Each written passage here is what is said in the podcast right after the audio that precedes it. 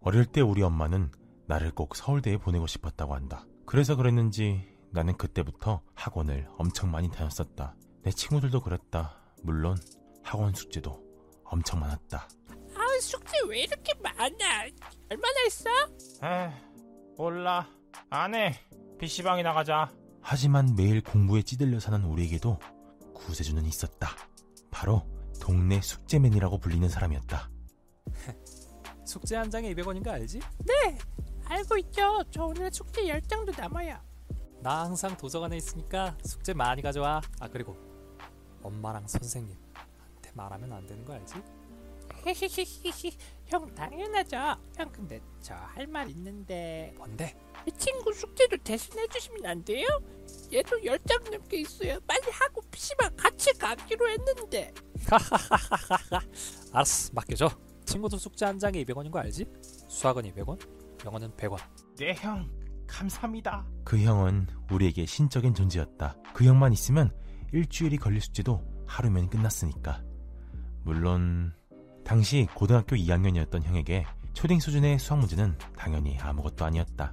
그런데 끔찍한 사건이 발생했다. 형 어? 너도 숙제 맡기려고? 형네 집 가난해요? 왜 이런 거에서 돈 벌어요? 제 친구들이 어제 저녁에 형 집 가는 거 다 봤어요. 형 임대 아파트 산다면서요? 아이 진짜 제 숙제도 해줄 수 있죠? 대신 제 숙제는 공짜로 해요. 아니 그런 게 어딨어. 왜요? 공짜로 해줘요. 안 그럼 학원 쌤이랑 엄마한테 다 잃을 거예요.